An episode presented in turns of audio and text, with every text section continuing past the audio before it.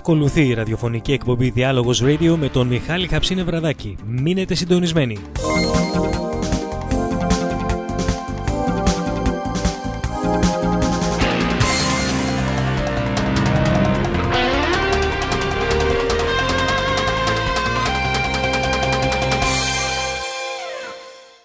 Καλωσορίζουμε τους ακροατές μας σε άλλη μια μετάδοση της εκπομπής Διάλογος, την εκπομπή που γεφυρώνει τον απανταχού ελληνισμό και που μεταδίδεται από περισσότερους από 20 ραδιοφωνικούς σταθμούς παγκοσμίως και μέσω διαδικτύου. Ονομάζομαι Μιχάλης Χαψής Νευραδάκης και μαζί μας σήμερα για άλλη μια φορά είναι ο μόνιμος συνεργάτης και καλεσμένος μας, ο αρθρογράφος και blogger Ανδρέας Γιατράς. Και Ανδρέα, καλησπέρα και σε σένα. Να καλησπερίσω τους ακροατές ε, και να πούμε ότι σήμερα θα συνεχίσουμε έτσι αυτό το κύκλο εκπομπών ε, που σχετίζονται με θέματα που έχουν κατά την άποψή μας κάποιο μεγάλο ενδιαφέρον και δεν ακούγονται συχνά. Ε, σε αυτό το πλαίσιο θα ασχοληθούμε με την έννοια της κουλτούρας, τη σχέση της με την κοινωνία και θα αναφερθούμε και στο ρόλο της τηλεόρασης. Να πω εδώ ότι έχουμε επιλέξει συνειδητά έτσι σαν εκπομπή μια εναλλακτική μορφή ραδιοφωνού η οποία θέλει να εκφράσει, έχει σκοπό να εκφράσει ή να προσπαθήσει να εκφράσει ένα κοινό που προβληματίζεται σε θέματα έτσι διαφορετικά από τα συνηθισμένα. Γιατί εμείς, ας πούμε, θέτουμε στο τραπέζι του διαλόγου ζητήματα που πιστεύουμε ότι πρέπει να απασχολούν κάθε υγιό σκεπτόμενο άτομο. Ακριβώς, Ανδρέα, και δεν θέλω εγώ προσωπικά ούτε να κάνω αυτοπροβολή ούτε για μένα προσωπικά ούτε για εμάς και την εκπομπή μας και να ευλογούμε τα γένεια μας αλλά η αλήθεια είναι και πρέπει να λέγεται ότι υπάρχουν ελάχιστοι στην Ελλάδα τουλάχιστον που κάνουν μία εκπομπή παρόμοια με αυτήν τόσο στον τρόπο παρουσίασης όσο και στην θεματολογία που αναπτύσσουμε σε κάθε εκπομπή. Να σου πω εδώ κάτι. Θυμάμαι ότι όταν είχαμε, κανονίζαμε να κάνουμε μια εκπομπή και συζητάγαμε πάνω σε αυτό, είπαμε ακριβώς αυτό το πράγμα. Ότι εμείς το να κάνουμε μια εκπομπή σαν τις άλλες, δηλαδή το να αναπαράγουμε συνεχώς τις ίδιες ειδήσεις, δεν προσφέρει κάτι ουσιαστικό. Εγώ, αν θυμάσαι, σου είχα πει και συμφώνησες ότι η καλύτερη μορφή εκπομπής είναι αυτή. Είναι μια εκπομπή που θα ασχολείται με θέματα διαφορετικά, με θέματα πολιτισμού, κουλτούρας, τέχνης, κινηματογράφου κ.ο.κ.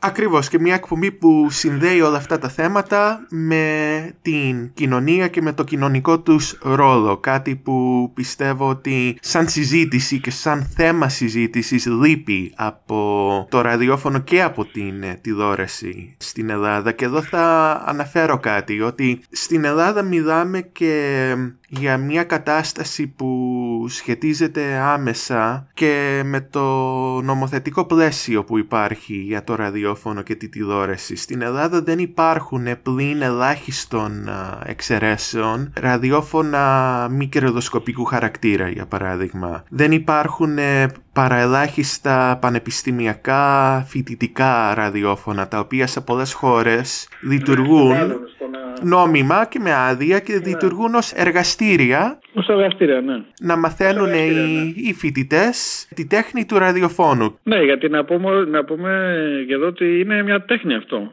Εγώ πιστεύω ότι πρέπει να το έχεις. Είναι έμφυτο. Μπορεί οπωσδήποτε να κάνει εκπομπές, αλλά πιστεύω ότι αυτές οι εκπομπές δεν θα έχουν την ανάλογη επιτυχία. Σε ένα κοινό, βέβαια, μιλάμε εμείς τώρα για ένα κοινό πιο συνειδητοποιημένο, έτσι. Σε ένα κοινό που ψάχνεται, που αναζητά. Δεν μιλάμε για ένα κοινό που, ας πούμε, θέλει εύπευτα πράγματα. Συνεπώς, ε, αυτά τα εργαστήρια που αναφέρεις θα μπορούσαν να προσφέρουν πάρα πολύ. Ακριβώς και είναι κάτι που όντως πρέπει να το έχεις, πρέπει να το θέλεις και τα εργαστήρια αυτά μετά ε, απλά σου δίνουν ένα τρόπο να και να μαθαίνεις πάνω στη δουλειά και να εξασκείς αυτό το πράγμα που ονομάζεται ραδιόφωνο και θα πω σε αυτό το σημείο ότι αυτή η εκπομπή η ίδια ξεκίνησε από πανεπιστημιακό ραδιόφωνο στις Ηνωμένες Πολιτείες τον Αύγουστο του 2010 μπορεί κάποιοι πολύ παγιοί ακροατές να το θυμούνται αυτό ε, μεταδιδόταν από το 2010 έως το 2012 από το πανεπιστημιακό ραδιόφωνο του Πανεπιστημίου του Τέξες στο Όστιν Δεν πρέπει να έχω, έχω σε εκπομπή τέτοια, νομίζω. Πρέπει να έχεις το αρχείο, στο διάλογος. Ξέρω να πούμε εκεί που ας πούμε παρουσιάζεται και δική μας εκπομπή, είτε ζωντανά είτε ηχογραφημένη. Νομίζω έχεις αρχείο με κάποιες εκπομπές τέτοιες. Ναι, υπάρχει το αρχείο με τις παλιές συνεντεύξεις πηγαίνοντας πίσω στο 2010. Εκείνα τα πρώτα χρόνια ήταν μια αγγλόφωνη εκπομπή και μεταδιδόταν μόνο στην περιοχή του Όστεν και στο διαδίκτυο μέσω streaming. Εξεδείχθηκε στη συνέχεια, μπήκε το ελληνόφωνο κομμάτι, μπήκανε άδειοι σταθμοί στο δίκτυο να κάνουν αναμετάδοση της εκπομπής στην Αμερική, στην Αυστραλία, στην Ελλάδα, στο Καναδά. Για ένα διάστημα είχαμε την Νότια Αφρική. Γενικότερα όλο αυτό δεν θα ήταν εφικτό αν δινόταν αυτή η αρχική ευκαιρία που είχα να ναι. πάω σε ένα πανεπιστημιακό ραδιόφωνο να ξεκινήσω τις εκπομπές. Γιατί ναι μεν μπορούσα να κάτσω στο σπίτι και να αρχίσω να κάνω χογραφήσεις, αλλά... Ναι, εντάξει, δεν είναι το ίδιο. Δεν είναι το ίδιο και δεν θα μπορούσα να κάνω άσκηση, ούτε θα είχα πρόσβαση σε ένα επαγγελματικό στούντιο σε άτομα τα οποία ήδη έχουν κάνει την άσκησή τους και γνωρίζουν αυτό που λέγαμε πριν, τη τέχνη του ραδιοφώνου, θα έπρεπε να βρω το δρόμο μου εντελώς μόνος μου και αυτό είναι πολύ πιο δύσκολο. Ναι, και ξέρεις πάνω σε αυτό να πω κάτι, η ανεπάρκεια ας πούμε του ραδιοφωνού φαίνεται ιδίως στα τοπικά μέσα ενημέρωσης. Γιατί τα, ας πούμε, τα μεγάλα μέσα στην Αθήνα, Σαλονίκη και αυτά, εντάξει, μπορείς να βρεις και κάποιες εκπομπές, πιστεύω, που να έχουν έτσι λίγο ενδιαφέρον ε, να έχουν μια ποιότητα. Στα τοπικά μέσα ενημέρωσης, δηλαδή να ακούς εκπομπές, ακούς συνεχώς την αναπαραγωγή των ίδιων πραγμάτων, ε, έχουν τους ίδιους καλεσμένους, οι οποίοι μάλιστα είναι το αστείο της υπόθεσης είναι ότι και παίρνουν ένα ύφος δίθεν ειδημόνων, γιατί τους δίνουν το δικαίωμα παρουσιαστής με την παρουσίασή του, ας πούμε, τους κολακεύει εντός εισαγωγικών και νομίζουν ότι επιτελούν και κάνουν ας πούμε σπουδαίο έργο. Άρα αυτά όλα ο κόσμος πρέπει να τα κρίνει. Πρέπει να κρίνει και να ξεχωρίσει το ποιοτικό από το εμπορικό και το εύπεπτο. Εγώ αυτό νομίζω.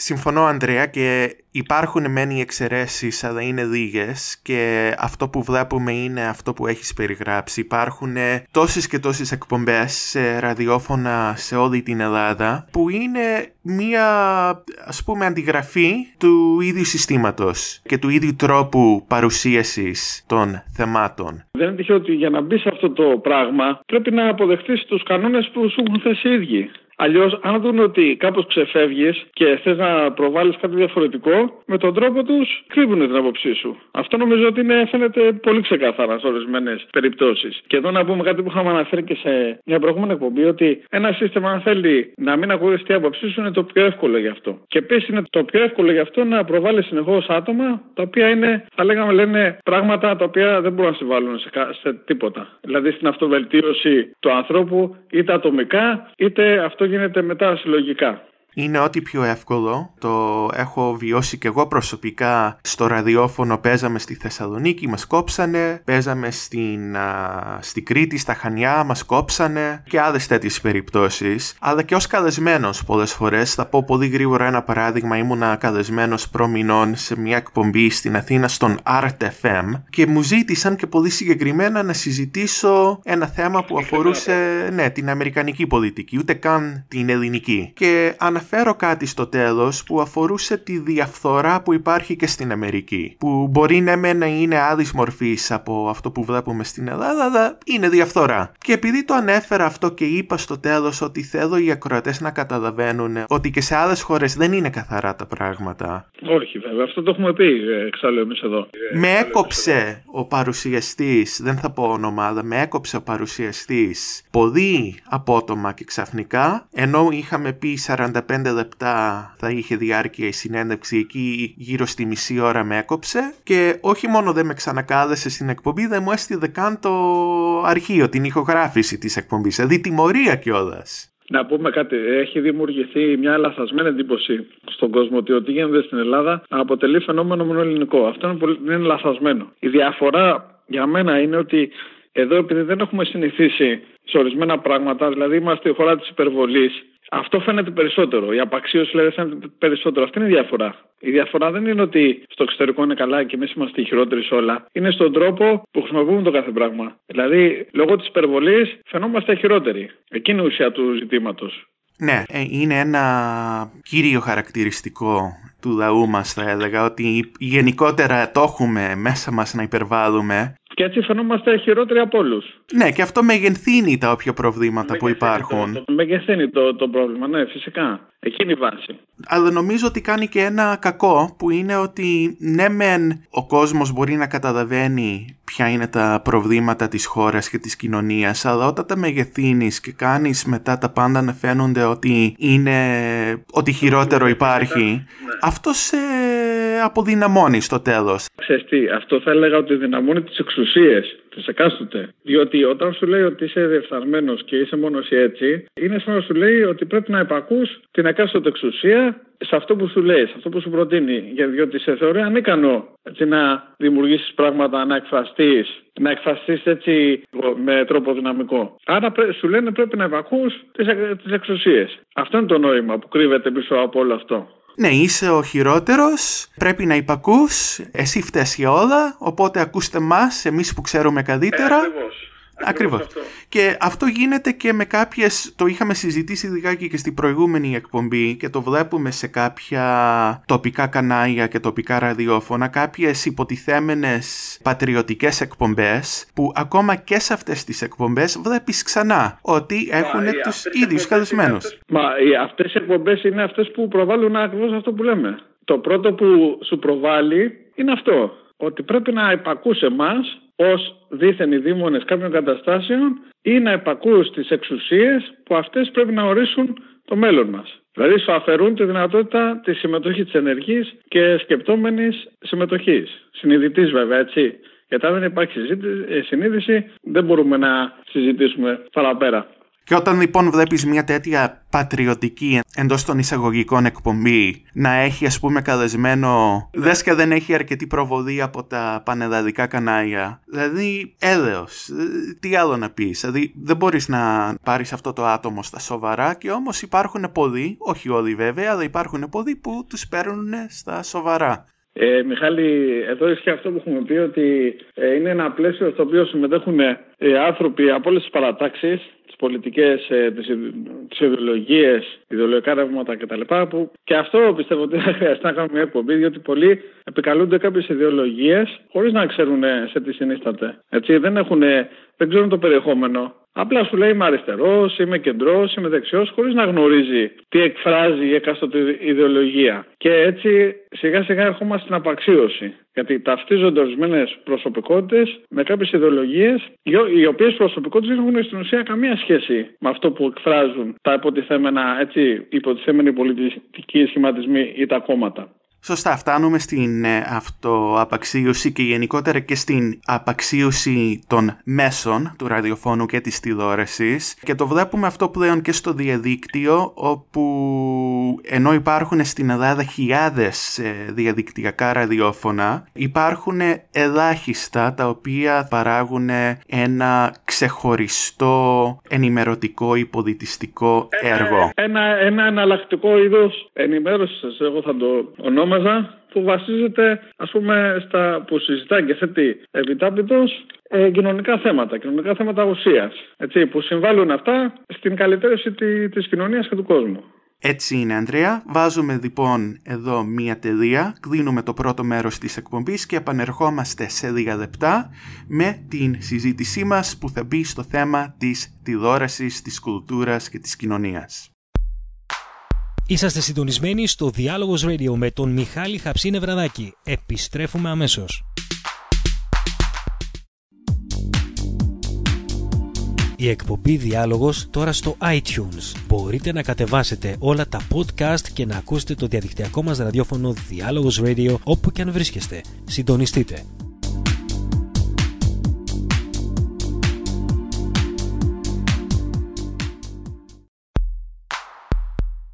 Επιστρέφουμε τώρα στο Διάλογος Radio με τον Μιχάλη Χαψίνε Βραδάκη.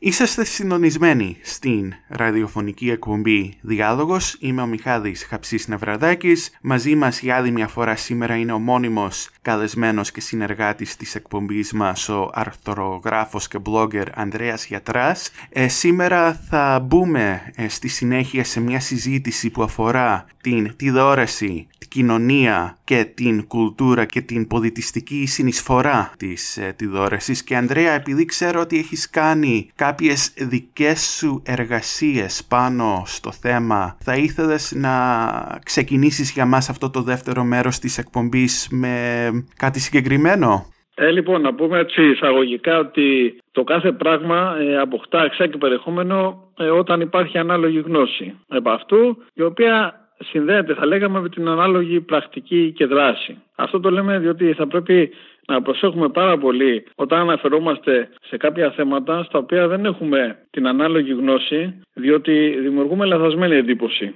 ως προς αυτά. Δηλαδή, θα πρέπει να είμαστε προσεκτικοί στο πώς ε, χρησιμοποιούμε τις έννοιες ώστε να τους αποδίδουμε τη σημασία που έχουν. Δεν πρέπει δηλαδή να χρησιμοποιούμε τις έννοιες κατά το δοκούν. Γιατί έτσι δημιουργείται ε, σύγχυση και ασάφεια. Αυτά έτσι εισαγωγικά. Τώρα, όπως ε, σωστά είπες, είναι ένα θέμα που σαφώς δεν εξαντλείται έτσι σε μια εκπομπή. Πιστεύω ότι χρειάζεται σειρά εκπομπών για να πούμε ότι το έχουμε αναλύσει. Απλά θα δώσουμε έτσι μια εικόνα. Ε, να πω ότι είναι ένα θέμα που με έχει απασχολήσει έτσι καθώς έχω ασχοληθεί με σειρά άρθρων και κειμένων. Ε, να πούμε ότι οι έννοιες της κουλτούρας, του πολιτισμού, της τέχνης ε, διαμορφώθηκαν σε αναλογία με τις συνθήκες που επικρατούσαν σε κάθε εποχή. Δηλαδή αλλάζαν οι έννοιες. Οι οικονομικέ, κοινωνικές και πολιτικές συνθήκες επηρέασαν τη σκέψη των ερευνητών και των μελετητών αυτών των ζητημάτων. Εδώ θα λέγαμε ότι φαίνεται η επάρκεια και το βάθος της όποιας ανάλυσης. Και αυτό μεγάλη έχει σχέση με αυτό που λέγαμε περί σοφών. Δηλαδή, ο σοφός προσαρμόζει τη θέση του ανάλογα με τα δεδομένα. Τώρα, για να πάμε έτσι σε κάποιους ορισμούς, θα λέγαμε ότι από τη ρωμαϊκή εποχή ε, οι λαϊκές μορφές κουλτούρας ε, θεωρήθηκαν ότι αντιπροσωπεύουν τον όχλο. Με το γνωστό όπως έχεις ακούσει, άρτου και θεάματα. Αυτό συνδέθηκε με την αδυναμία των πολλών να εκτιμήσουν το όμορφο. Με την έλευση τώρα τη βιομηχανική επανάστασης και της νεωτερικότητας, οι έννοιες αποκτούν άλλη σημασία, καθώς διαφαίνονται κάποιες νέες ανάγκες που σχετίζονται με την εμφάνιση νέων τρόπων και μέσων επικοινωνίας. Είναι εποχή, όπως θα ξέρεις, που αναπτύσσεται σταδιακά η τηλεόραση και η διαφήμιση. Νέες έννοιες κάνουν την εμφάνισή τους που προκαλούν το ενδιαφέρον. Μια από αυτές είναι αυτή της μαζικής κουλτούρας. Θα λέγαμε ότι η μαζική κουλτούρα άρχισε να μελετάται από τα μέσα περίπου του 19ου αιώνα, ενώ καθιερώνεται επίσημα τον 20ο αιώνα. Κυρίως χρησιμοποιήθηκε για να περιγράψει τις προτιμήσεις των πολλών της μάζας. Χαρακτηρίζεται σε μια αποβαθμισμένη κουλτούρα που αποτελεί το αντίθετο της ποιοτικής υψηλής κουλτούρας, η οποία απευθύνεται σε ένα περιορισμένο αλλά και συνειδητοποιημένο κοινό με άλλες ανάγκες που αναζητά ένα διαφορετικό τρόπο έκφρασης. Ω προς τη μαζική κουλτούρα, κυριαρχεί η κριτική του ρομαντισμού, το οποίο εξειδανικεύει τον κοινωτικό τρόπο ζωής και τις συνήθειες της προ-βιομηχανική περίοδου. Οι κριτικές στη μαζική κουλτούρα, από όπου και αν προέρχονται, κυρίως εστιάζουν στην εξάλληψη της αυθεντικότητας. Συνδέουν δηλαδή την εμφάνιση της μαζικής κουλτούρας με την έλλειψη της αυθεντικής έκφρασης. Ξέρεις, αυτό έχει σημασία με αυτό που αναφέρω, ότι μέσα της μαζικής κουλτούρας ε, συνθλίβεται η ανθρώπινη ύπαρξη. Δηλαδή αφαιρείται δυνατότητα στο, στο ανθρώπινο να εκφραστεί και να δημιουργήσει. Στις κριτικέ τώρα μπορούμε να αναφέρουμε τον Λίβι, ο οποίος εναντιώνεται στι νέες μορφές μαζικής επικοινωνίας και στον τρόπο που χρησιμοποιούνται. Στη διαφήμιση δηλαδή και στο κινηματογράφο. Η άποψη τώρα που εκφράστηκε από τη σχολή της Φραγκφούρτης και τους εκπροσώπους της, όπως ο Αντόρνο, ο Χάμπερμας και λοιποί, είναι ότι η κατασκευή της μαζικής κουλτούρας συνδέεται με τον έλεγχο άσκησης της συνείδηση του ανθρώπου. Έτσι, προκαλείται η αδρανοποίηση της σκέψης και της δράσης και δημιουργούνται νέες υποτιθέμενες ανάγκες και νέα πρότυπα αναφοράς. Τώρα, αν θέλεις, ε, μπορούμε να δούμε και κάποιους άλλους γενικούς ορισμούς που έχουν εκφραστεί κατά καιρούς. Να τους πω τώρα. Να τους πω τώρα. Ναι, ναι, δεύτερα.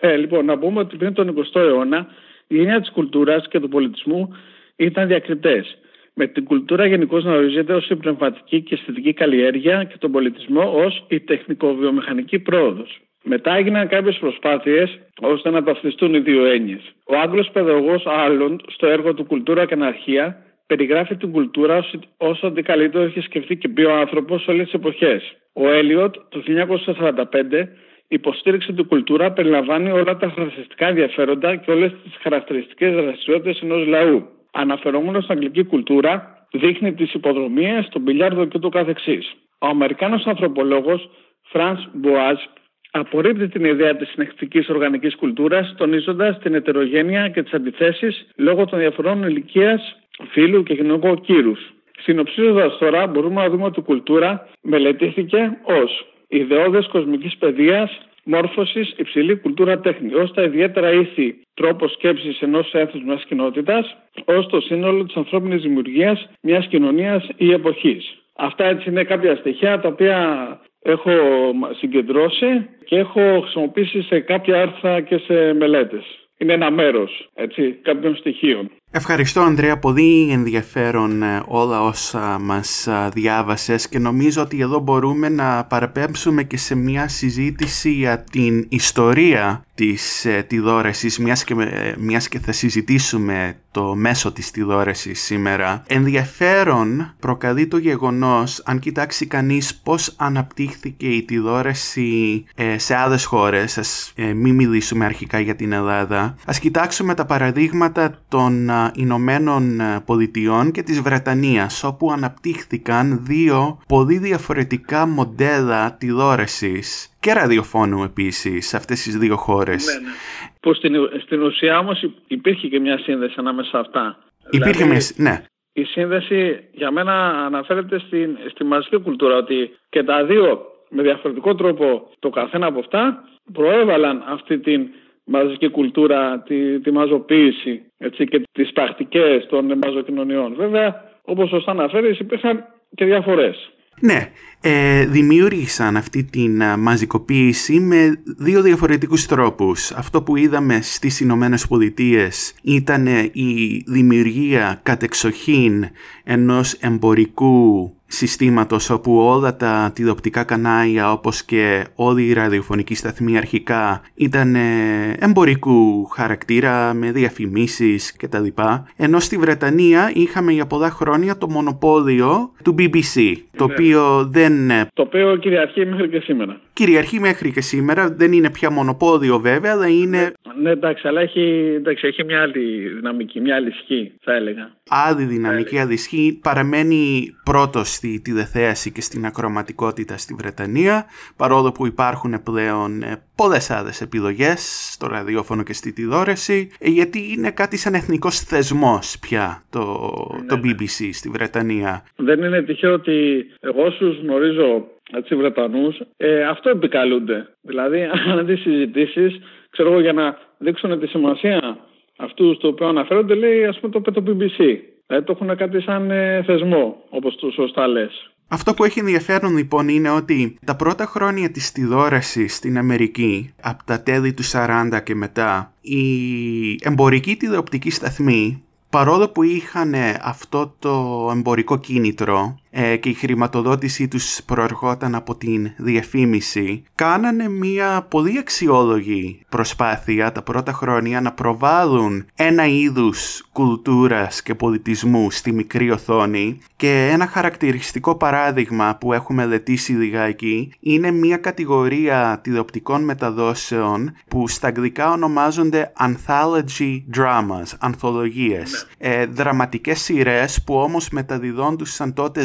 ζωντανά ζωντανά, σε ζωντανή μετάδοση και ήταν κάτι σαν θεατρική παράσταση στη μικρή οθόνη και ήταν πολύ υψηλών προδιαγραφών για την εποχή τους. Αλλά υπήρχε ένα πρόβλημα. Το πρόβλημα ήταν ότι δεν είχαν απήχηση στα χαμηλότερα ε, λαϊκά στρώματα. Και όσο αυτά τα στρώματα είχαν σιγά σιγά την οικονομική δύναμη να αγοράσουν, να αποκτήσουν μια τηλεόραση να, για το σπίτι τους και το τηλεοπτικό κοινό δεν ήταν πια μόνο τα μεσαία και υψηλά στρώματα, αυτές οι δραματικές σειρές έχασαν την αρχική υψηλή τηλεθέαση που είχαν και αν... Εντάξει, αυτό... Ναι. Εντάξει, αυτό αυτό έχει να κάνει και με τις ανάγκες που μεταβάλλονται συνεχώς. Ακριβώς. Τώρα, τώρα μιλάς για μια εποχή στην οποία είναι η εποχή που είχαμε βγει από τους παγκόσμιους πολέμους, έτσι, και επενδύθηκαν, θα έλεγα, τεράστια ποσά ως προς τη, και στην τηλεόραση και στη διαφήμιση. Και έτσι σιγά σιγά δημιουργήθηκε ένα πρότυπο, ας πούμε, μέσω της τηλεόρασης. Ε, οι διαφορές τώρα, ναι, βέβαια, υπάρχουν διαφορές, ανάλογα με, την, ε, με τα κοινωνικά στρώματα. Ναι, και έτσι ε, δημιουργήθηκαν στη συνέχεια άλλες μορφές τηλεοπτικών εκπομπών και προγραμμάτων όπως για παράδειγμα το τηλεπαιγνίδι το οποίο στα μέσα της ναι. δεκαετίας του 50 και μετά έγινε πάρα πολύ ε, δημοφιλή στην Αμερική και μπορεί κάποιοι ε, ακροατές μας να γνωρίζουν και μια ταινία από τα μέσα της δεκαετίας του 90 που στα αγγλικά ο τίτλος της είναι Quiz Show και αφορά ένα μεγάλο σκάνδαλο που είχε ξεσπάσει εκείνη την εποχή όπου στο όνομα της τηλεθέασης η παραγωγή των τηλεπαιχνιδιών είχαν αρχίσει να δίνουν τις ερωτήσεις και τις απαντήσεις στους ε, συμμετέχοντες που πίστευαν ότι θα είχαν μεγαλύτερη επίχυση στο κοινό άρα ναι. τους δίνανε την ευκαιρία να κερδίσουν εντός των εισαγωγικών και να κερδίζουν για την εποχή τεράστια χρηματικά ποσά με αποτέλεσμα και ένα αποτέλεσμα που όντως επιτεύθηκε να πάει τη δεθέαση στα ύψη. Κοίταξε, εδώ παίζει σημαντικό ρόλο ότι είναι το πώς χρησιμοποιούμε το κάθε πράγμα. Δηλαδή, η τηλεόραση γενικότερα θα λέγαμε ότι μπορεί να αποτελέσει είτε ένα μέσο κοινωνικής και πνευματικής αφύπνισης, είτε ένα μέσο περαιτέρω αποχάρνωση. Είναι διαφορετικό, ας πούμε, σε γενικό πλαίσιο να βλέπεις ταινίες ή, ή ντοκιμαντέρ που περιέχουν κοινωνικά μηνύματα και τελείως διαφορετικό να επιλέγουμε εκπομπές που προάγουν, ας πούμε, το εύπεπτο, το παρασιτικό και δεν έχουν καμιά ουσία.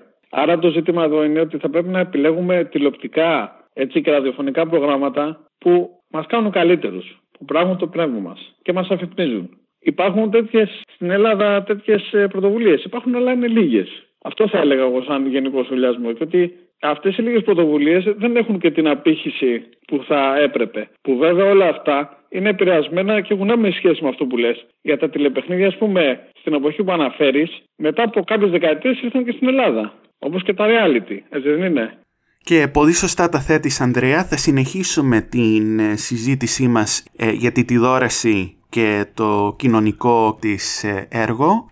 στη συνέχεια στο τρίτο μέρος της εκπομπής μας επανερχόμαστε σε πολύ λίγο. Είσαστε συντονισμένοι στο Διάλογος Radio με τον Μιχάλη Χαψίνε Βραδάκη. Επιστρέφουμε αμέσως. Ο διάλογος στα social media. Ενημερωθείτε για την αγαπημένη σας ραδιοφωνική εκπομπή τώρα στο facebook.com κάθετος διάλογος media και στο twitter.com κάθετος διάλογος media.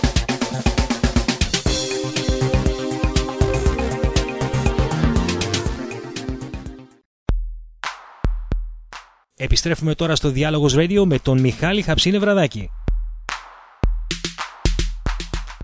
Επιστρέψαμε στην ραδιοφωνική εκπομπή Διάλογος. Είμαι ο Μιχάλης Χαψής Νευραδάκης. Μαζί μας στην εκπομπή μας για άλλη μια φορά είναι ο αρθρογράφος και blogger και μόνιμος συνεργάτης μας Ανδρέας Γιατράς. Σήμερα ε, στην εκπομπή μας έχουμε ως θέμα συζήτησης την τηλεόραση, την κουλτούρα και την κοινωνία και στο προηγούμενο μέρος της εκπομπής κάναμε μια ιστορική αναδρομή στη τηλεόραση και πώς ξεκίνησε στο εξωτερικό στις Ηνωμένες Πολιτείες και στην Βρετανία. Και τώρα θα μιλήσουμε στη συνέχεια λιγάκι για την ελληνική τηλεόραση και ξέρω Ανδρέα ότι έχεις γράψει και ένα σχετικό άρθρο που θα ήθελες να μας διαβάσεις. Προτού, ναι, προτού πούμε για την ελληνική τηλεόραση, θα ήθελα να πω κάποιες κριτικές πάνω σε αυτό που σωστά ανέφερες πριν, ε, του Γκίντε Μπορ σε σχέση με αυτή τη μαζική κουλτούρα, η οποία, όπως προείπαμε, ξεκίνησε από το εξωτερικό και ήρθε στην Ελλάδα σταδιακά.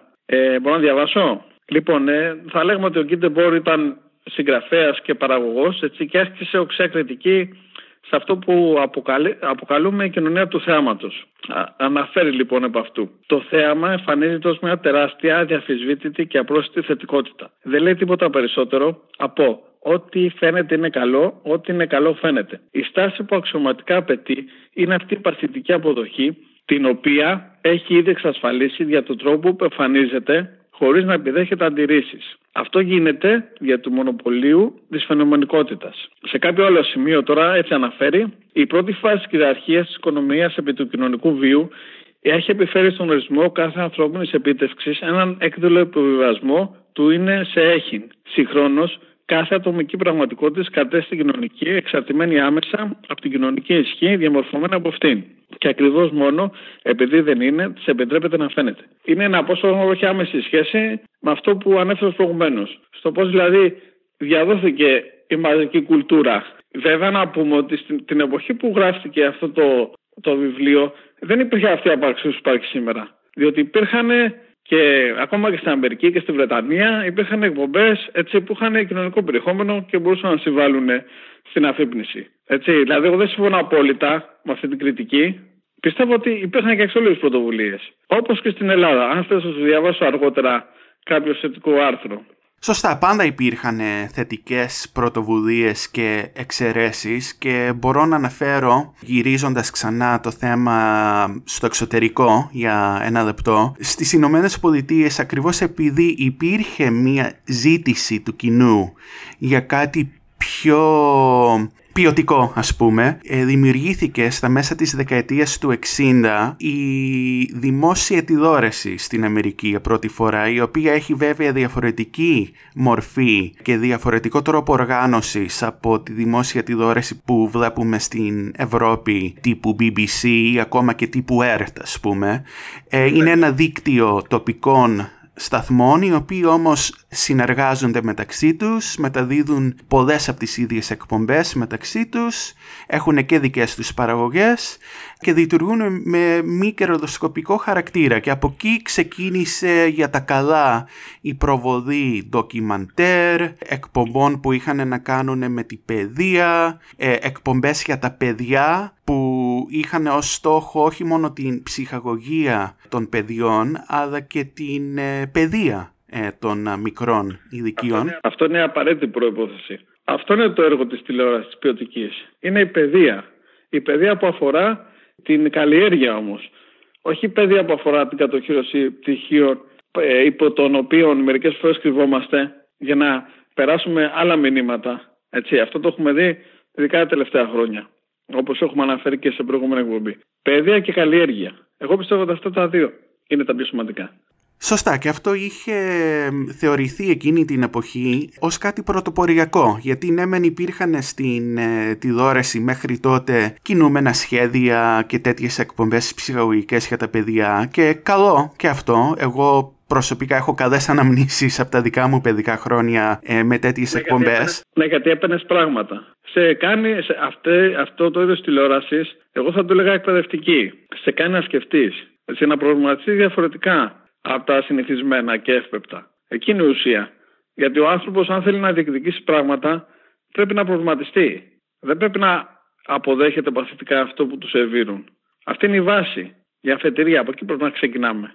Ναι, και εμένα μου άρεσαν αυτές οι εκπομπές που είχαν έναν ας πούμε εκπαιδευτικό χαρακτήρα. Θυμάμαι ένα τηλεπαιγνίδι που ήταν για τα παιδιά, το οποίο όμως ήταν επικεντρωμένο στην γεωγραφία και εγώ τότε σε μικρή ηλικία είχα μανία με τους χάρτες και, και τα λοιπά και ήταν κάτι από το οποίο ναι μεν ήταν ψυχαγωγικό, ε, ήταν πολύ ας πούμε διασκεδαστικό να το βλέπεις, αλλά μάθαινες κάτι.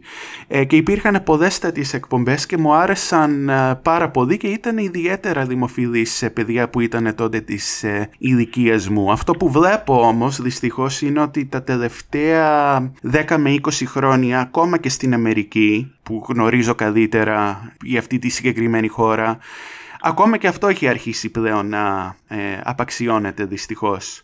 Δεν είναι τυχαίο ότι και στην Ελλάδα υπήρχαν τέτοιες εκπομπές και σειρές. Και πάνω σε αυτό είναι το άρθρο που θα σου διάβασω μετά. Δηλαδή, η τηλεόραση πρώτου 2000 είναι πολύ διαφορετική από τη σημερινή. Διότι υπήρχαν τότε σειρές, τηλεοπτικές εκπομπές, διάφορες ντοκιμαντέρ, τα οποία προσφέρανε πάρα πολλά. Και υπήρχαν και ηθοποιοί, ταλαντούχοι, έτσι, με, με υπέροχες ερμηνείες, που πραγματικά έπαιρνες πράγματα από αυτούς. Δηλαδή, εγώ καμιά φορά ε, βλέπω ας πούμε, στο διαδίκτυο κάποιες παλιές σειρές ή παλιές εκπομπές ή συνεντεύξεις και τις συγκρίνω με το σήμερα που πραγματικά δεν υπάρχει τίποτα σήμερα ως προς αυτό. Έχει απαξιωθεί τόσο πολύ η έννοια της τηλεόρασης και η έννοια της ενημέρωσης που πιστεύω ότι οι συντελεστές αυτών των πραγμάτων, αν θέλουν κάτι να προσφέρουν έτσι θετικό, πρέπει να επαναπροσδιορίσουν τις έννοιες Να δημιουργηθούν δηλαδή τηλεοπτικά προγράμματα τα οποία να αξίζουν. Εγώ αυτή είναι η άποψή μου. Συμφωνώ με αυτή την άποψη Ανδρέα και συμφωνώ και με αυτή την παρατήρηση για την ε, αλλαγή που έχουμε δει στην ελληνική τηλεόραση τα τελευταία 20 χρόνια. Ε, θυμάμαι την ελληνική τηλεόραση της ε, δεκαετίας του 90 έστω και σαν επισκέπτης τότε στην Ελλάδα. Μακρινή ανάμνηση, ναι και ήμουνα και παιδί οπότε δεν παρακολουθούσα όλες τις εκπομπές που παρακολουθούσαν οι μεγάλες ε, ηλικίε. Το, το, καλό του διαδικτύου Μιχάλη είναι αυτό ότι τώρα μπορείς... Είναι ότι υπάρχουν ακόμα. Και τις έχω δει, ναι, έχω δει πολλές. Ναι, ναι μπορείς να τρέξεις και να δεις ορισμένες έτσι, παραγωγές ουσίας και κοινωνικού περιεχομένου. Κοίταξε τι γίνεται. Πολλές φορές ακούς πολλούς και μιλάνε για την έδευση της ε, ιδιωτικής τηλεόρασης και του ιδιωτικού ραδιοφώνου και τα ισοπεδώνουν όλα. Ναι, ναι, αυτός σου ανέφερα πριν. Αυτός σου ανέφερα. Εγώ είμαι εναντίον της ισοπαίδωσης. Ναι, μεν μπήκε για πρώτη φορά στην Ελλάδα στο ραδιοτηλεοπτικό τοπίο αυτή η λεγόμενη μαζικοποίηση. Αλλά εκείνα τα πρώτα χρόνια, όπως και τα πρώτα χρόνια της ε, ιδιωτικής τηλεόρασης στην Αμερική, υπήρχαν πολλά παράθυρα μέσα σε αυτό το σύστημα, μέσα σε αυτό το πλαίσιο της ιδιωτικής τηλεόρασης, για ποιοτικές εκπομπές, για έργα που είχαν κοινωνικά μηνύματα, για σειρές που είχαν κοινωνικά μηνύματα, δόθηκαν ευκαιρίες σε ηθοποιούς που ήταν υψηλού επίπεδου. Κάτι ανάλογο με την Ελλάδα. Ναι, ναι, αυτό λέω. Και στην Ελλάδα το είδαμε αυτό τη δεκαετία του 90, όπως το είχαμε δει κάποιες δεκαετίες πιο πριν, ε, στα πρώτα χρόνια της ιδιωτικής τηλεόρασης στην Αμερική, για παράδειγμα. Υπήρχε κάτι ποιοτικό. Μεγάλα κανάλια δείχνανε που και που ακόμα και κάποιο ντοκιμαντέρ, κάποια εκπομπή που είχε κάποιο επιμορφωτικό ή εκπαιδευτικό χαρακτήρα. αυτό ήταν σαν αναλογία με τις συνθήκες, γιατί Μιλάμε τώρα για δεκαετίες όπου οι, οι συνθήκες ήταν πολύ διαφορετικές. Και σε αυτό εγώ θα έλεγα ότι παίζει μεγάλο ρόλο και η έλλειψη ε, πραγματικών ανθρώπων της διανόησης. Της διανόησης της τέχνης, της κουλτούρας. Δηλαδή με τους σωστούς ορισμούς, όχι με τους ορισμούς που χρησιμοποιούνται σήμερα στους οποίους βλέπουμε μια επαξίωση των ενιών. Έτσι. Όλοι αυτοί οι άνθρωποι λοιπόν επηρέαζαν το κοινό κατά κάποιο τρόπο.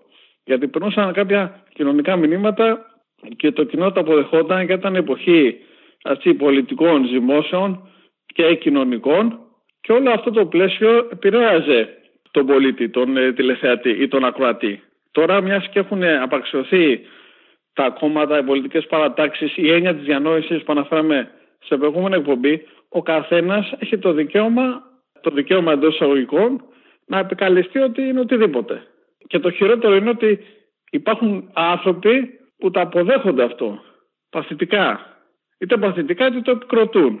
Σαν να τους λένε ναι, αυτό που κάνετε είναι σωστό, συνεχίστε. Δηλαδή όλα αυτά επηρεάζονται ανάλογα με τις συνθήκες που επικρατούν σε κάθε χώρα και σε κάθε εποχή. Σωστά, άλλε συνθήκες ε, τη δεκαετία του 90, άλλε συνθήκες από το 2000 και μετά. Η Ελλάδα πέρασε από το 2000 και μετά πολλές αλλαγές. Είχαμε την εισαγωγή του ευρώ, είχαμε Ολυμπιακούς αγώνες. Είχαμε την εισαγωγή των reality. Των reality, ναι. Που αποχαυνώνουν έτσι, τη, τη, τη μάζα, αποχαυνώνουν. Την εισαγωγή εκπομπών κουτσομπολίστικου περιεχομένου, που πάλι δεν προσφέρουν κάτι, ίσα ίσα αποχαυνώνουν τον άνθρωπο Δηλαδή με το να ασχολείται με ποιον τα έχει τα τραγουδίστρια, ε, πώς έχει τα μαλλιά της. Και να βλέπεις τώρα ανθρώπους να ασχολούνται με αυτό το πράγμα έτσι, και να τους γίνεται μονή, εντάξει από εκεί πέρα τι να πεις.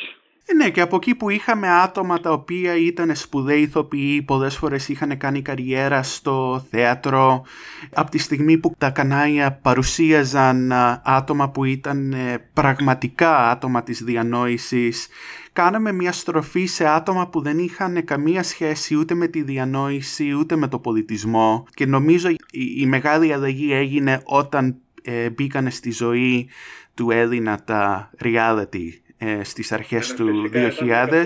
Ένα φυσικά ήταν καθοριστικό σημείο. Και ήταν ναι, κομβικό σημείο γιατί τότε ακριβώς μπήκε και η Ελλάδα σαν χώρα σε μια καινούρια φάση με το ευρώ. Ναι, μπήκε η πλαστή ευημερία, αυτό που λέμε. Περάσαν έτσι το πρότυπο τότε μέσω της τηλεόρασης και συγκεκριμένων εκπομπών ότι η σημασία έχει, παιδί μου, το χρήμα και το να είμαστε άνετοι εντός αγωγικών, έτσι. Αυτό το πράγμα όμως δημιουργεί, αδρανοποιεί τον άνθρωπο, αδρανοποιεί τη σκέψη του έτσι, και τη δράση του. Δηλαδή με αυτόν τον τρόπο ζωής και συμπεριφοράς δεν συμβάλλει στη βελτίωση της κοινωνίας, ούτε στην δική του βελτίωση, στην αυτοβελτίωση. Έτσι περάσαμε σιγά σιγά ένα πρότυπο, ας πούμε αυτό με, με τη Μύκονο, είμαστε αρακτοί, ξέρω εγώ, και χάθηκαν οι ποιοτικές φωνές μέσω της τηλεόρασης.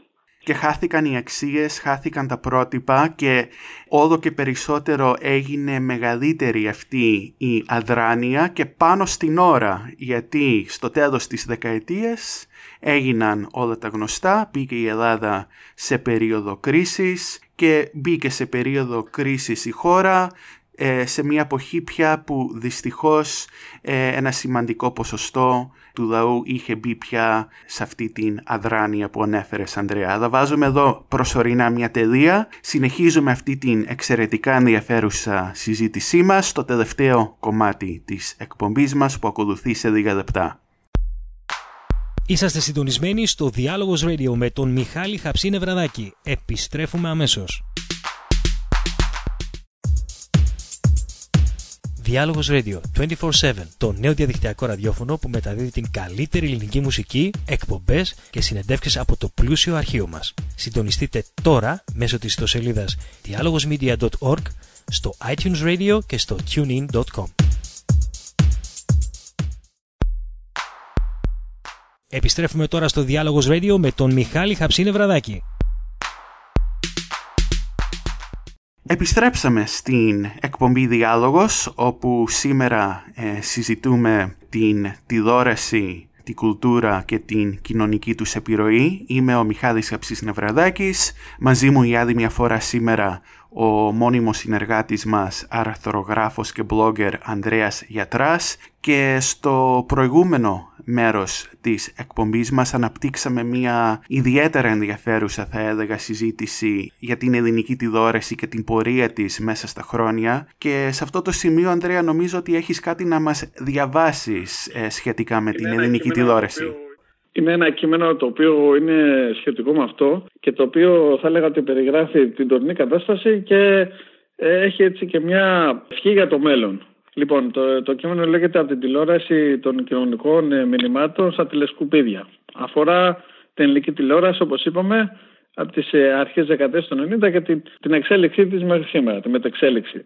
Λοιπόν, η τηλεόραση, το θέατρο και ο κινηματογράφος μπορούν να αποτελέσουν μέσα κοινωνικής αφύπνισης και προβολής ουσιοδών μηνυμάτων, επηρεάζοντας το κοινό και παροτρύνοντάς το να επιδοκιμάσει την ποιότητα και να απορρίψει το γλιώδες. Η προβολή των κακών κειμένων μπορεί να αποτελέσει την αφετηρία για, για μια διαφορετική αντιμετώπιση της πραγματικότητας. Έργο της ποιοτικής τηλεόρασης και των δημιουργών αυτής είναι εξέταση των κοινωνικών συνθήκων που επικρατούν σε μια δεδομένη στιγμή και ανάδειξη μέσω της οθόνης των προβλημάτων που υπάρχουν. Ο εκπαιδευτικός χαρακτήρας της τηλεόρασης δίνεται να συντελέσει στην ανάπτυξη διαφορετικών αντιλήψεων από τις υφιστάμενες και στην αποδόμηση του παρασυντισμού σε όλες του τις εκφάνσεις. Ανταυτού παρατηρούμε ότι η ελληνική τηλεόραση στις περισσότερες των περιπτώσεων ακολουθεί τον αντίθετο ακριβώς δρόμο. Όχι μόνο δεν προβάλλει ουσιώδη ζητήματα που θα τη προσδώσουν ένα εκπαιδευτικό χαρακτήρα, αλλά και επικροτεί αυτόν τον παρασυντισμό. Τα reality που προβάλλονται είναι χαρακτηριστικό παράδειγμα αυτών των πρακτικών. Η δημιουργία προτύπων μέσω αυτών προκαλεί την γενικότερη απαξίωση που αφορά την τέχνη, τον πολιτισμό και την κουλτούρα. Η απώλεια της αξιοπρέπειας προς χάρη της τηλεθέασης και η αποδοχή αυτής συμβάλλει στη διόνυση και στην αναπαραγωγή μιας κοινωνίας η οποία φέρεται και δρά ως μάζα χωρίς να διαθέτει τη στοιχειώδη κριτική αντίληψη. Η μάζα λειτουργεί ομοιόμορφα και αποδέχεται ως θετικό αυτό που μειώνει την ανθρώπινη αξία το αντικειμενικό φαντάζομαι τοπικό στο πλαίσιο αυτής της υποθέμενη πρόοδου. Το πρώτο και βασικό κριτήριο για την ανάπτυξη αυτού του είδους της ψυχαγωγίας είναι το φαίνεστε. Μια σημαντική διαφορά της ελληνικής τηλεόρασης πρώτου 2000 με τη σημερινή έγκυται στο γεγονός της διαφοροποίησης αυτής. Μέσα στο κάποιων ταλαντούχων ηθοποιών και δημιουργών υπήρχαν κοινωνικά μηνύματα που μπορούσαν να αγγίξουν το κοινό, κάνοντάς το να σκεφτεί επικοδομητικά. Στόχος των δημιουργών και συντελεστών θα πρέπει να είναι μια ποιοτική τηλεόραση με κοινωνικό και εκπαιδευτικό νόημα. Αυτό είναι. Εξαιρετικό το κείμενο, Ανδρέα, και νομίζω ότι έκανες αναφορές σε πολλά πράγματα που μας δίνουν τροφή σκέψης και συζήτησης για τη συνέχεια. Εγώ θα αναφερθώ σε κάτι που το έχουμε συζητήσει και σε παλαιότερες εκπομπές, ότι εδώ στην Ελλάδα ε, γενικότερα υιοθετούμε κάποιες στάσεις που έρχονται βέβαια από το εξωτερικό, αλλά με καθυστέρηση, με χρόνο καθυστέρηση. Λίγο, λίγο δεκαετιών θα έλεγα. Ναι, αυτό λοιπόν το αναφέρω γιατί στην Αμερική είχαμε το ξεκίνημα αυτού του φαινομένου θα έλεγα γύρω ε, στη δεκαετία του 80 μέχρι τη δεκαετία του 70 υπήρχαν στην Αμερικανική τηλεόραση που τότε κυριαρχούσαν τρία μεγάλα κανάλια, σύριαλ, ακόμα και κομμωδίες που όμως είχαν βαθύ κοινωνικό μήνυμα κάποια στιγμή στα μέσα της δεκαετίας του 80 μπήκανε στα προγράμματα των τηλεοπτικών σταθμών για πρώτη φορά εκπομπές κουτσομπογιού ήταν κάτι που στην ουσία δεν υπήρχε πριν το 80 τα reality ακολούθησαν αργότερα τη δεκαετία του 90 στην Αμερική. Αλλά το κουτσομπογιό, το lifestyle, το celebrity όλο αυτό το πλαίσιο ξεκίνησε στην Αμερική στις αρχές του 80 δηλαδή περίπου 20 χρόνια πριν δούμε κάτι αντίστοιχο στην ναι, ναι, Ελλάδα. Ναι, ναι, αυτό, αυτό είπα εγώ, ότι είναι, περίπου είναι δύο δεκαετίες που έρχεται στην Ελλάδα η απόκληση, ας πούμε. Και ταυτοχρόνως είχε ξεκινήσει και μία δεύτερη τάση η οποία σχετίζεται και άμεσα και με το τι γίνεται στην, στο τηλεοπτικό τοπίο σήμερα και τι θα ακολουθήσει στο μέλλον. Ξεκίνησαν στις αρχές του 80 τη λειτουργία τους τα λεγόμενα καλωδιακά ή συνδρομητικά κανάλια στην Αμερική και εκεί ξεκίνησε ένα νέο είδους τηλεόρασης που μέχρι τότε δεν υπήρχε. Όταν υπήρχαν λίγα κανάλια, αυτά τα λίγα τηλεοπτικά κανάλια έπρεπε για να επιβιώσουν να ε, δημιουργήσουν και να προβάλλουν εκπομπές που είχαν ευρύ απήχηση ε, σε μικρές και μεγάλες ηλικίες. Στο πλαίσιο της μαζοποίησης, ναι. Ναι, ακριβώς. Όταν λοιπόν μπήκαν ξαφνικά στις τηλεοπτικές οθόνες κανάλια όπως το MTV που είχε αρχικά μόνο βίντεο κλιπ και μουσικές εκπομπές. Ή κανάλια όπως το Nickelodeon που υπάρχει τώρα και στην Ελλάδα και έδειχνε αρχικά κινούμενα σχέδια και παιδικές εκπομπές μόνο. Ή ας πούμε το Discovery που έδειχνε κυρίως ντοκιμαντέρ. Αυτό άρχισε να σπάει λίγο την μαζικοποίηση γιατί μετά ο καθένας, ο κάθε τηλεθεατής ξεχωριστά είχε την επιλογή του. Είχε την επιλογή του βάσει των συγκεκριμένων ενδιαφερόντων του. Δηλαδή αν κάποιος ήθελε να βλέπει μόνο αθλητικά μέρα νύχτα... Ναι, είχε και εμένα κανάλια είχε συγκεκριμένα κανάλια. Το ίδιο για ντοκιμαντέρ, το ίδιο για ταινίες, κινηματογράφο κτλ. Αυτό αυτή είναι μια τάση που συνεχίζεται μέχρι σήμερα, αλλά για τις τελευταίες τρεις δεκαετίες στο εξωτερικό ήταν μια τάση που λειτουργούσε παράλληλα με τις εκπομπές της μάζας ας πούμε και μέσα σε αυτό το πλαίσιο είδαμε ε, στην Αμερική το ξεκίνημα των reality, ξεκίνησαν και στην Ευρώπη την ίδια εποχή, ήρθαν ε, το 2000 και μετά στην Ελλάδα με το Big Brother και το Survivor και όλα αυτά και φτάσαμε μέχρι το σήμερα που στην Ελλάδα πλέον κυριαρχούν ε, τέτοιου είδους εκπομπές. Κυριαρχούν αυτά και έχουν απαξιωθεί. Λοιπόν, εδώ να πω κάτι. Ε, σε αυτό το σημείο ε, έχει σημασία να πούμε ότι παίζει ρόλο η διαφήμιση. Δηλαδή, και να υπάρχουν εκπομπές ποιοτικού περιεχομένου δεν διαφημίζονται. Αυτός είναι δηλαδή ο ρόλος της διαφήμισης ως προς τη μαζοποίηση της κοινωνίας ήταν αυτός ότι προέβαλε αυτό το δίθεν ποιοτικό που είναι παρασυντικό ως ποιοτικό. Καταλαβες. Δηλαδή και να υπάρχουν αξιολόγε πρωτοβουλίες σήμερα δεν προβάλλονται. Γιατί θέλουν τη μάζα να σκέφτεται και να δρά κατά έναν συγκεκριμένο τρόπο. Γιατί όταν ο άλλος, ας πούμε, δει reality ή δει εκπομπή κουτσομπολίστικου περιεχομένου, στην ουσία αποχαυνώνεται.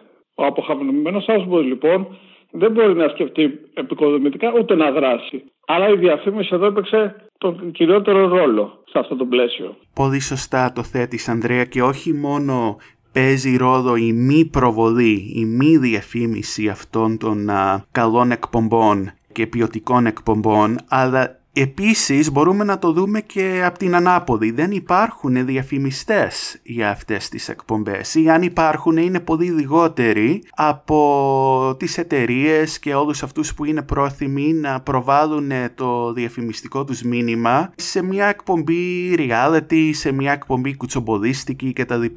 Ναι, αυτό έχει άμεση σχέση με τα πρότυπα αναφοράς που υιοθετούνται. Που υιοθετεί ένα σύστημα έτσι εντός εισαγωγικών. Γιατί όταν, ας πούμε, υιοθετείς παραστατικά πρότυπα αναφοράς και αυτά έχουν την αποδοχή του κοινού, ο διαφημιστής που θα κοιτάξει, ας πούμε, το πώς θα προβάλλει τη δουλειά του, είναι φυσικό να ακολουθήσει αυτά και να μην προβάλλει το ποιοτικό. Γιατί αυτό έχουν περάσει στον κόσμο. Και αυτό πρέπει να ανατραπεί, να αλλάξει. Αν θέλουμε να δούμε μια τηλεόραση ποιοτική, πρέπει αυτό να αλλάξει άρτην. Δηλαδή να, το πλαίσιο να δημορφωθεί σε τελείως, να δημορφωθεί ένα τελείως διαφορετικό πλαίσιο. Πολύ σωστά Ανδρέα και νομίζω ότι κάποιοι τουλάχιστον έχουν εστιάσει πλέον τις ελπίδες τους για αυτή την αλλαγή που ανέφερες στη τηλεόραση του μέλλοντος γιατί η τηλεόραση αλλάζει τεχνολογικά και στο τρόπο παραγωγής και μετάδοσης. Μετασχηματίζεται ανάλογα βέβαια με τις κοινωνικές συνθήκες και τη δράση του, και τη δράση του ανθρώπου πάνω σε αυτές. Δηλαδή αν συνεχίσουμε ως άνθρωποι να ενεργούμε έτσι Όπως σήμερα, η τηλεόραση θα χειροτερέψει, δεν θα καλυτερέψει. Αν όμως αναζητήσουμε νέους τρόπους έκφρασης, η τηλεόραση μπορεί να βελτιωθεί. Έχει άμεση σχέση με την κοινωνία η τηλεόραση. Γι' αυτό στο θέμα είναι, το θέμα μας είναι κουλτούρα, κοινωνία και τηλεόραση. Γιατί είναι παιδεία που συσχετίζονται άμεσα.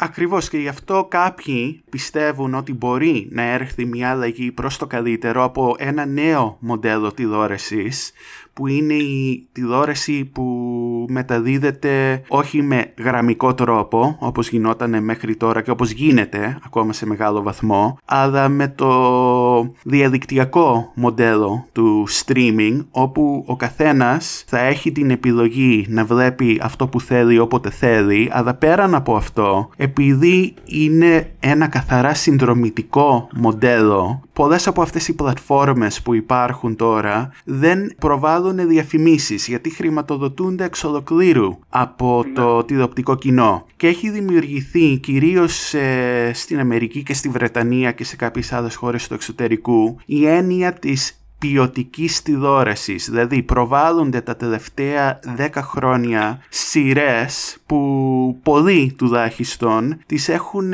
βάλει στην κατηγορία της λεγόμενης ποιοτικής τηλεόραση γιατί χρησιμοποιούν κινηματογραφικά πρότυπα καταρχήν στην παραγωγή τους και δεν υπάρχουν διαφημίσεις. Τώρα, κατά πόσο αυτό θα κρατήσει ή θα απαξιωθεί στο μέλλον είναι ένα ανοιχτό ερώτημα, αλλά υπάρχουν αυτές οι υπηρεσίες, δεν είναι τόσο διαδεδομένες ακόμα στην Ελλάδα, αλλά έχει ξεκινήσει πλέον και εδώ ε, να ακούγονται και να διαφημίζονται λιγάκι, αλλά μένει να δούμε τι θα ακολουθήσει τα επόμενα χρόνια.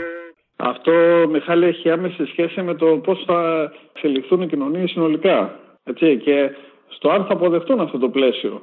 Γιατί το ζήτημα είναι να, να καταλάβουμε ας πούμε, τα νοήματα, να καταλάβουμε τις διαφορές της ποιοτικής τηλεόρασης από τη μη ποιοτική και να αναζητήσουμε άλλους τρόπους έκφρασης. Έτσι πιστεύω ότι θα συντελεστεί η όποια αλλαγή. Αλλά το θετικό εδώ είναι ότι υπάρχουν προβληματισμοί έτσι, παγκόσμια οι οποίοι θέτουν ακριβώς αυτά τα ζητήματα. Γιατί δεν, δεν σημαίνει ότι είναι ικανοποιημένοι λαοί από αυτές ε, τις πρακτικές. Έτσι της αποχάβνωσης, ας πούμε, μέσω στο reality και μέσω εκπομπών που δεν προσφέρουν τίποτα. Και είναι και ένα ζήτημα που έχει απασχολήσει και το χώρο του ραδιοφώνου, του μελλοντικού ραδιοφώνου. Το πώς πρέπει να είναι. Πολύ σωστά, Ανδρέα, και νομίζω ότι σε δικές μας μελλοντικές εκπομπές θα πρέπει να κάνουμε περαιτέρω συζήτηση για όλα αυτά τα θέματα. Ναι, θα αναφέρουμε κάποια. Εγώ προτείνω να κάνουμε μια εκπομπή στην οποία θα αναφέρουμε το έργο ορισμένων έτσι, ηθοποιών πάνω σε αυτά τα ζητήματα ώστε έτσι ο κόσμος να μάθει ότι κάποτε υπήρχαν αξιόλογοι άνθρωποι που είχαν προσφορά στον όποιο τομέα και ακόμα υπάρχουν έστω κι αν είναι λίγοι. Πολύ σωστά Ανδρέα και οπωσδήποτε μπορούμε να ετοιμάσουμε μία εκπομπή ε, με αυτό το περιεχόμενο στη συνέχεια όπως και πολλές άλλες ιδέες που έχουμε συζητήσει μεταξύ μας για κινηματογράφο και πολλά άλλα. Πρέπει να βάλουμε εδώ οριστικά μία τελεία όμως, ε, τελείωσε ο χρόνος μας για σήμερα αλλά Ανδρέα ευχαριστώ για άλλη μια φορά για μία πολύ ενδιαφέρουσα συζήτηση Εγώ σε ευχαριστώ. Θα έχουμε ξανά σε δύο εβδομάδες την ευκαιρία να τα ξαναπούμε. Ωραία. Λοιπόν, ήσασταν συντονισμένοι σε άλλη μια μετάδοση της εκπομπής Διάλογος. Είμαι ο Μιχάλης Χαψής Νευραδάκης. Μαζί μας η άλλη μια φορά ήταν ο Ανδρέας Γιατράς. Ευχαριστούμε για άλλη μια φορά για την υποστήριξή σας και για τα θετικά μηνύματα που μας στέλνετε και θα τα πούμε ξανά σε δύο εβδομάδες εδώ στην εκπομπή μας.